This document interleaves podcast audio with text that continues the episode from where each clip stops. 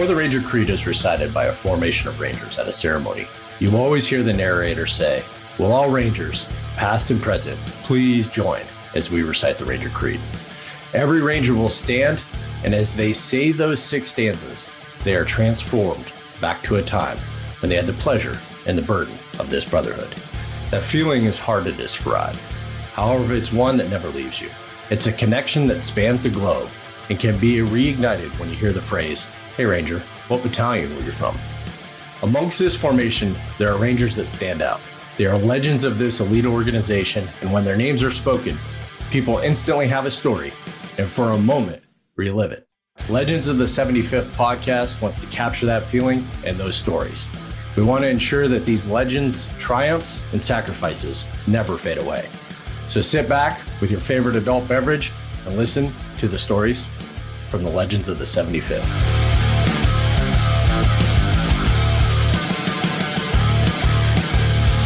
All right, hey, welcome everybody. I am I'm beside myself with excitement because I get to sit down to Thanks, somebody that I appreciate it. I get to sit down with somebody that I've wanted to for really a long time, and he doesn't even know this. But when we started talking about uh, doing this podcast, this was you were one of the first people that actually came up um, in discussion with a lot of people.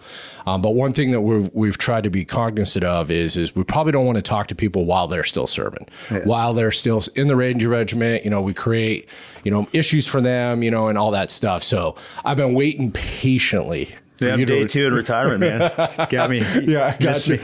yeah. Well, and you know, also what helped is, is you know, you said you're coming down to uh, Columbus, so that just even worked out better. And Yuma Barnett, being awesome that he is, Yeah, thanks, leading, man. Yeah, leading, uh, leading vulnerability uh, with vulnerability podcast. Let us use his studio. So if you haven't heard already, uh, we have the 19th Regimental Command Sergeant Major of the 75th Ranger Regiment, Curt Donaldson, um, on this episode. I, if if I started going into his career and his accolades and everything that he's done, um, we would probably fill an entire podcast with it. So you know, one is is he has 21 deployments. We can't confirm. Uh, maybe the community as a large can kind of help us. Uh, I think it's probably one of the most of the entire range. yeah, I'm not sure. I'm not sure either, but uh, it's got to definitely be high up there, brother. Um, he also served uh, in 375, 175, and RSTB. The 375 is a SAR major, or I'm sorry, RSTB is a SAR Yep, major, STB. and then yep, and then the 75th SAR major as well. Um, and numerous other, you know, countless uh, awards. You know, one for valor, and uh, a lot of other, you know, things that he's done. Um, but anyway, Curt, how are you doing, brother? I'm doing great. Uh, thanks for having me. Uh, for the folks watching, I appreciate you guys tuning in. But uh, I, didn't know how I felt about doing this. Yeah, I know. And I'm still, you know, we're here. But uh, I, I think it's important that uh, um, folks kind of reflect. I think that's part of what we should be doing when we're kind of leaving service. Right. and then maybe some young folks are watching maybe they'll pick something up or you know maybe we can uh, pass on some lessons i know this isn't the kind of the forum for like lessons learned and stuff but I, th- Yeah. I think we owe the generations before us Yeah. Uh, one uh, to, to reconnect with someone who maybe they watched the podcast and are like well you know maybe i should go to a rendezvous next year Yeah. Okay. or you know maybe i should reach out to somebody or maybe it spurs a triggers something that where hey maybe i need to get back in the ranger family because it's it's ranger for life right Yeah. Absolutely. Mike Mike Allball and Craig Bishop and Mike Hall and those guys all started that a few years back, and it's Yeah. it's going pretty well. But Yeah, I agree. I think, you know, there's multiple aspects. I think one is, you know, pulling people back into the fold, encouraging people to come back in the fold. But, you know, I think I don't I don't know if you ever got an opportunity to do it. I know you were down at 375, so maybe you got an opportunity more, but I was a young corporal and I got to go down and, and be a guidon bearer for a Korean War Ranger like reunion. And all we did was we just stood there with the guidons, you know, representing the companies. But hearing those Korean War, you know, those Rangers from the Korean War tell their stories, like it was one of the best weekends of my life.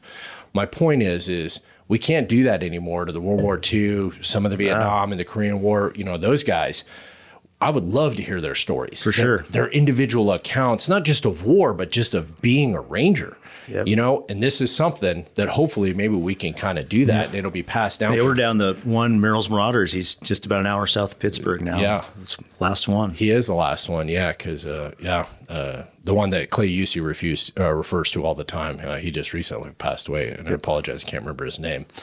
But uh, you know, I think you bring up a great point. You know that we get to talk to these individual, you know, and it's your story and your Yeah. time in the seventy fifth. But you've impacted so many people. You've been with, you know, you've raised a generation of Rangers in multiple different capacities. Yeah. So it's also their story as well. Oh, for sure.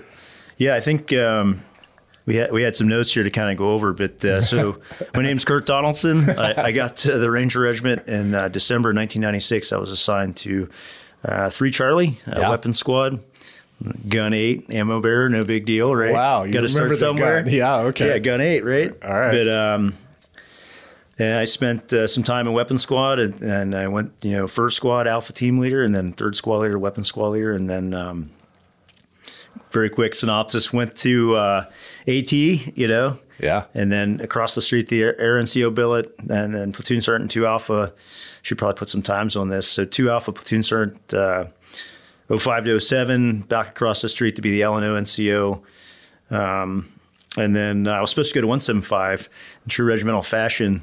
I uh, sold my house and uh, I sold my house. And, and like a day later, they're like, Hey, Vic Ballesteros just got picked up for sergeant major. He's going to the academy.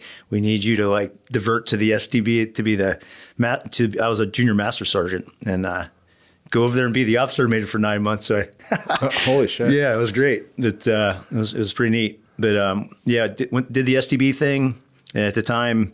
You know, a lot of deployments and stuff. But uh, during, I don't know, uh, the officer major in the STB is a pretty unique gig. Um, he doesn't necessarily deploy that much during that time frame, so learned a ton. I was was writing the Frago every week. Yeah. it was like me, and, you know, it was me and a couple captains keeping keeping the fort down, you know, holding the fort down while while everyone was out, you know, in combat. And then uh, went over, took uh, DECO one seven five, and then uh, spent a couple two and a half years there from ten to twelve, and then was S two NCO NCOIC, and then uh, picked up sergeant major. I went to Jasofsky. Yep. And then came back. I was officer major.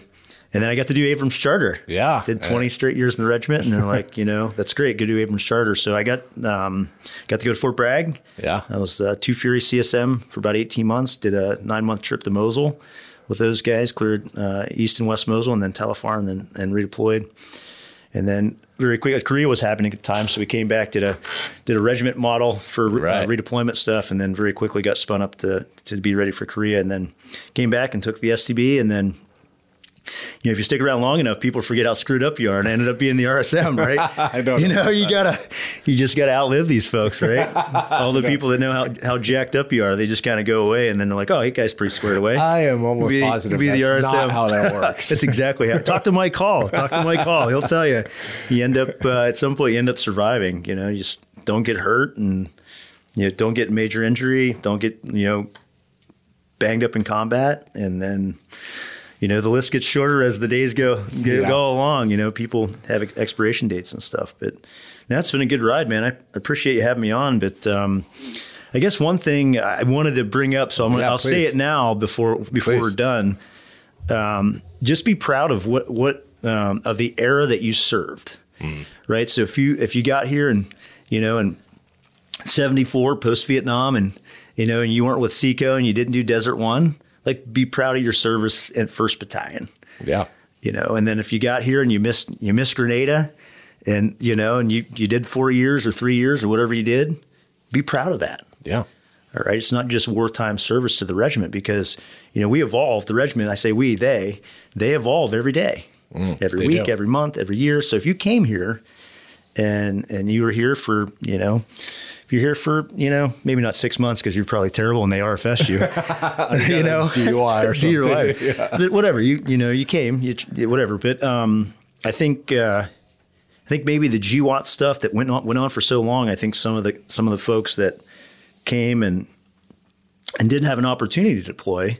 Yeah. Or at least an opportunity to deploy with the regiment. You know, it's a pyramid for, you know, the rank structure and stuff moving up. But I think there was this maybe a little bit, maybe not a rift, maybe rift's the wrong term, but there was like this sense of, you know, well, I, I didn't, I never deployed and, you know, Yeah. I was a 90s guy. I got here in 96, man. Oh, I I, trained my ass off. Yeah. Until, you know, September 01. Yeah. And then it like, we trained harder.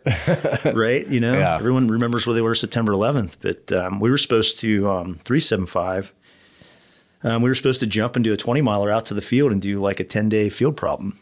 And again, guys, this was like 22 years, a long time ago. So my memory, you know, it's been a long time ago. So if I'm off a couple days here, forgive me. But uh, so we didn't, and we everybody came into work and stuff, and then um, we went to the field the next day, and we did a bunch of live fires, and we did ambush live fires and all this, you know, squad live fires, and did a bunch of really great training. But we did, we walked, we walked 20 miles back because you know you can't skip a 20 miler. No, absolutely And not. we were we were like super pissed because we're like the free world was attacked and here we are doing a twenty mile. war. Oh, it was the fastest twenty miler we ever did. Man. Oh, yeah, I yeah, no that. no breaks. Like everybody were just pissed. We just walking walking back. it's always good to walk angry. Yeah. Yeah, yeah, we were we were moving out.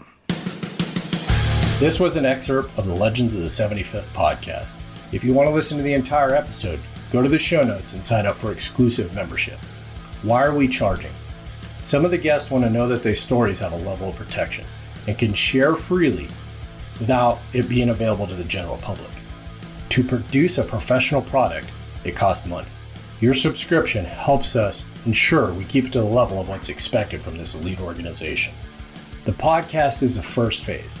We plan to add videos, apparel, Ranger history blog, and more episodes each month. So, as Legends grows, you will get more bang for your buck. We don't want to interrupt or muddle episodes with sponsorship clips or ads. Your support is much appreciated. We look forward to building this exclusive group with your support. Rangers lead the way.